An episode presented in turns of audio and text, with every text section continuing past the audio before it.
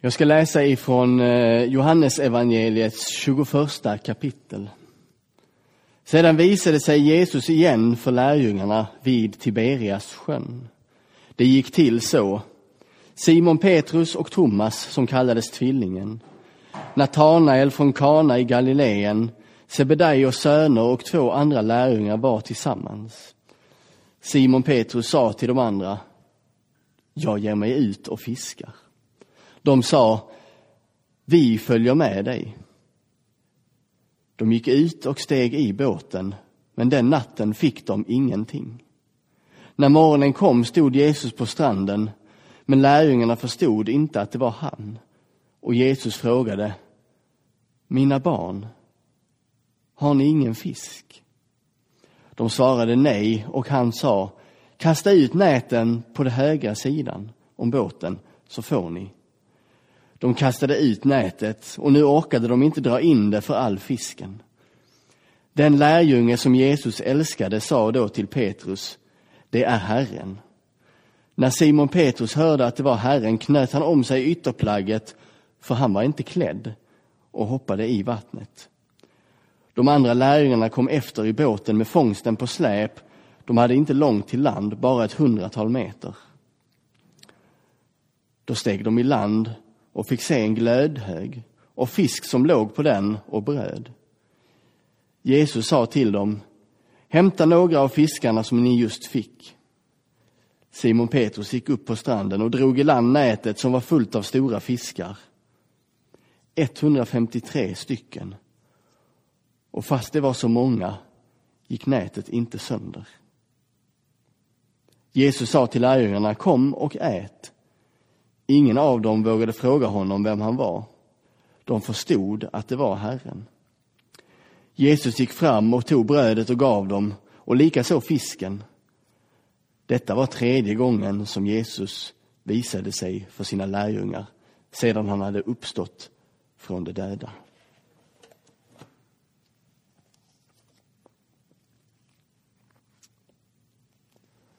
Ett gäng med fiskare som är ute och fiskar. Jag tänker mig att det är en dag helt olik den här dagen när det nu snöar ute. Jag tänker att det var en fin och en solig morgon. En solig och härlig morgon när de är ute på sjön. Inte en enda fisk har de fått. Märkligt ändå. De är ju inga ovana fiskare direkt. Det hade ju varit deras yrke innan. Ja, innan de hade mött Jesus. Man kan ju undra varför fisket gick så dåligt. Det går ju att föreställa sig att de kanske hade lite annat i tankarna egentligen. Det hade varit en omtumlande vecka. Först hade de gripit Jesus, sen korsfäst honom. Och sen som från ingenstans hade de fått se och möta honom igen. Han var uppstånden igen från de döda. Det tänker jag mig är något som kan ruska om rejält. Helt ofattbart egentligen att ta in och förstå. Det är inte konstigt om de var tankspridda på andra saker än fiske. Men vad den här uppståndelsen innebar, det hade de ju ändå inte så stor aning om än. Skulle de eh, fortsätta där de hade varit innan Jesus greps och korsfästes? Skulle de fortsätta följa Jesus där han gick runt och predikade och botade människor? Skulle han fortsätta undervisa dem? Skulle han fortsätta leda dem? Allt kunde ju bli som förut. Men samtidigt så var ingenting som förut. Till slut så ger de i alla fall upp fisket för morgonen och börjar ro inåt land. Och då får de se någon stå på stranden, någon som ropar till dem. Mina barn, har ni inte fått någon fisk? Och så ber han dem att slänga ut nätet på den högra sidan om båten. Och de kastade ut och de fick så mycket fisk som de knappt kan få plats med det i båten. Då säger Johannes till Petrus, det är Herren. Jesus har förberett en måltid av bröd och fisk. En måltid som påminner dem både om brödundret och om deras sista måltid tillsammans innan korsfästelsen. Den som vi känner som den första nattvarden. Och sen ber Jesus dem att hämta fisken de fångat. Och de fick se nu hur mycket fisk de faktiskt hade fått. 153 stora fiskar. 153. Det finns ju alltid mycket man kan undra över i en bibeltext. Varför finns vissa detaljer med? Och i den här texten, ja som i de flesta andra texter också, men kanske särskilt i Johannesevangeliet, så finns det massor av detaljer att fästa sig vid. Som till exempel, varför fiskar Petrus, Petrus typ naken? Det står att han inte var klädd och han klär på sig när han ser Jesus. Varför ska de slänga ut nätet just på den högra sidan? Varför ber Jesus dem hämta fisk när han redan har fisk på glödbädden? Varför är det just 153 fiskar? Varför är det viktigt att nämna just den siffran? Vi ska inte reda ut alla de här detaljerna idag. Det kommer att bli bibelstudium så det räcker ändå. Men det här med 153 fiskar är ändå ganska relevant för dagens tema som är påskens vittnen.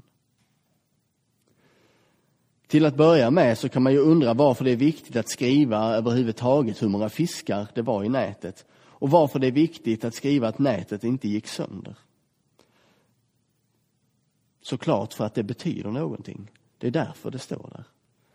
För den som läste evangeliet när det precis var skrivet förstod säkerligen vad det betydde och vad Johannes ville säga med det. Jag har lärt mig ett eh, begrepp i veckan när jag har studerat lite. Ordet gematri kanske inte låter som en matematisk term och det är det väl nästan. Men gematri är ett begrepp som handlar om eh, talmystik och numerologi Ofta i form av att bokstäver i alfabetet har ett visst talvärde. Antingen i vilken placering de har, det vill säga att A är 1 och B är 2, C är 3 och så vidare. Men även som det är inom vissa språk, till exempel hebreiskan och de romerska siffrorna, att olika bokstäver har ett visst talvärde. I de romerska så är det ju V är 5, X är 10 och så vidare. Och så är det inom hebreiskan också. Och inom judendomen så var detta viktigt och man la stor vikt vid den här talmystiken, vid numerologin, vid gematrins betydelse. Det fanns en stor mystik och man ansåg att det fanns något hemligt och viktigt i detta. Och även att man kunde bevisa saker genom det. När det kommer till just 153 så finns det ett flertal saker som går att koppla och se på just det här mystika sättet. Lärjungen Johannes ord när han får syn på Jesus. Där han säger till Petrus, det är Herren. På grekiska, som evangeliet är skrivet, så är de orden Kyrios estin. Och tar man då och lägger ihop de här bokstävernas talvärde där A är 1, B är 2 och så vidare och lägger ihop dem så får man just talet 153. Lägger du ihop siffrorna 1 plus 2 plus 3 plus 4 hela vägen upp till 17 så får vi också 153. Texten från Hesekiel som Malin läste innan om floden som strömmar från templet som ska ge fisk och liv till det salta havet i Jordandalen. Det vill säga Döda havet som inte innehåller något liv. Som då får stå som en symbol för att från templet ska det strömma liv. Från Gud ska det strömma liv till det som var dött. Och fiskare, ska stå från en Geddi till En-Eglaim.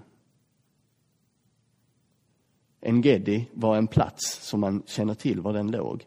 Eglaim vet vi fortfarande inte var den kunnat tänkas ligga. Tar man talvärdena från Gedi, det vill säga på det här andra sättet där varje bokstav har ett särskilt talvärde, som de romerska siffrorna och som det är i hebreiskan också.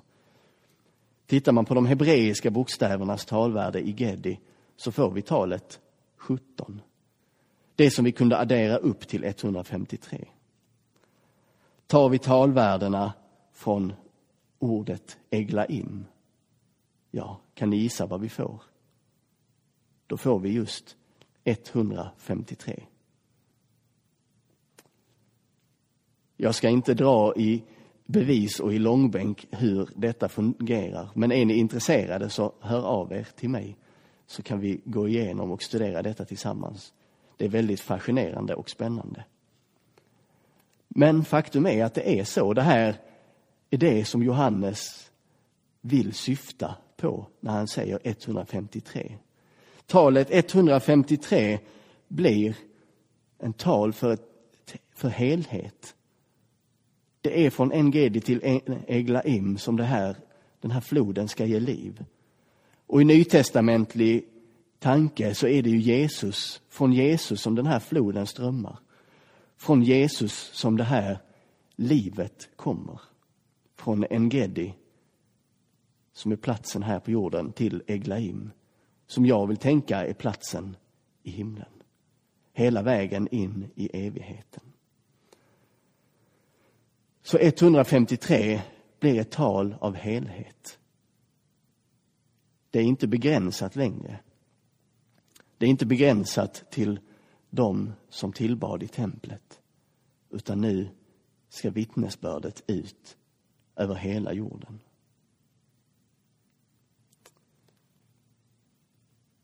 Lika många fiskar som i Medelhavet, står det i Hesekiel. Och Medelhavet var ju vid den här tiden den kända världen varav all, varvid allting kretsade kring. Så det Johannes vill säga är att alla folkslag kommer att fiskas in och fångas in. Alla får vara med. Och näten kommer inte brista, det vill säga budskapet håller, gemenskapen håller för att fler är med. Det håller för oss alla. Den här numerologin bevisar egentligen ingenting för oss. Men den visar hur viktigt detta var för dem. Och den säger någonting om Johannes intentioner och Johannes förståelse och upplevelse av vem Gud är, vem Jesus är, den uppenbarelse som Gud har gjort i Jesus Kristus. Men vad betyder det för oss då, kan man ju undra. Mer än att detta är spännande att studera. Jesus hade ju kallat sina lärjungar till att vara människofiskare. Och här på stranden så visar han att det uppdraget gäller än. Och det sträcker sig utanför Jerusalem, utanför Israels folk. Det sträcker sig utanför den bekvämlighetszon som lärjungarna hade. De skulle lämna sin trygga tillvaro som fiskare som israeliter boende i Galileen. De skulle ge sig ut över världen och fiska människor. Om du vill vara en lärjunge till Jesus och följa honom är detta samma uppdrag som vi har fått. Den här texten är mot, Johannes motsvarighet till Matteus Gå ut och gör alla folk till lärjungar. Döp dem i Faderns, Sonens och den heliga Andens namn. Det är Johannes motsvarighet till missionsbefallningen. Om en höljd i den här gematrins mystika värld. Men att gå ut till alla folk och fiska in dem för Guds rike, det är vårt uppdrag som Jesu lärjungar. Lärjungarna blev påskens vittne och fiskade människor för Guds rike och därför är vi där vi är idag. Det är därför vi har den här kyrkan och våra församlingar, vår gemenskap. Vill du vara en lärjunge till Jesus så finns detta budskap och detta uppdrag kvar. Att fiska människor för Guds rike. Och alla människor är välkomna. Även de som inte ser ut att passa in i vår gemenskap, som inte ser ut att passa in i våra liv. Näten håller. Kyrkan håller för att vi tänker olika, för att vi är olika, för att vi tycker olika om saker och ting. Näten går bara sönder om vi själva klipper sönder dem. Kyrkan går bara sönder om vi väljer att splittra den. Men vi kan välja att hålla ihop. Trots att vi tänker olika om olika saker. Men uppdraget att vittna om Jesus och vad Jesus har gjort för oss, det finns kvar. Trots att vi tycker olika. Uppdraget är detsamma till oss. Ta en stund och fundera på vad har Jesus gjort för dig? Vad finns det som du kan vittna om? Lärjungarna vittnade om att den som var död nu lever. För det hade de varit med om. Det hade de sett, det hade de förstått. De hade mött den uppståndne Jesus. Vad har du varit med om? Vad har Jesus gjort och vad har Jesus betytt för dig i ditt liv? Någonting antar jag, eftersom du finns med här och lyssnar till denna predikan idag. Vittna om det. Det behöver inte vara de rätta orden eller de rätta berättelserna. Är det din berättelse så är den äkta. Och det blir ett sant vittnesbörd om Jesus. Vad Jesus har gjort för dig. Det blir ett sant vittnesbörd om Gud. Det blir ett sant vittnesbörd om den gemenskap som vi kallar församling. Lärjungarna hade ett par bra, rejält bra fiskehistorier efter den här tiden med Jesus. Som de delade med människorna de mötte. Välkommen du också att dela dina historier. Med mig, med oss här i kyrkan. Men framför allt med de människorna du möter som söker. Amen.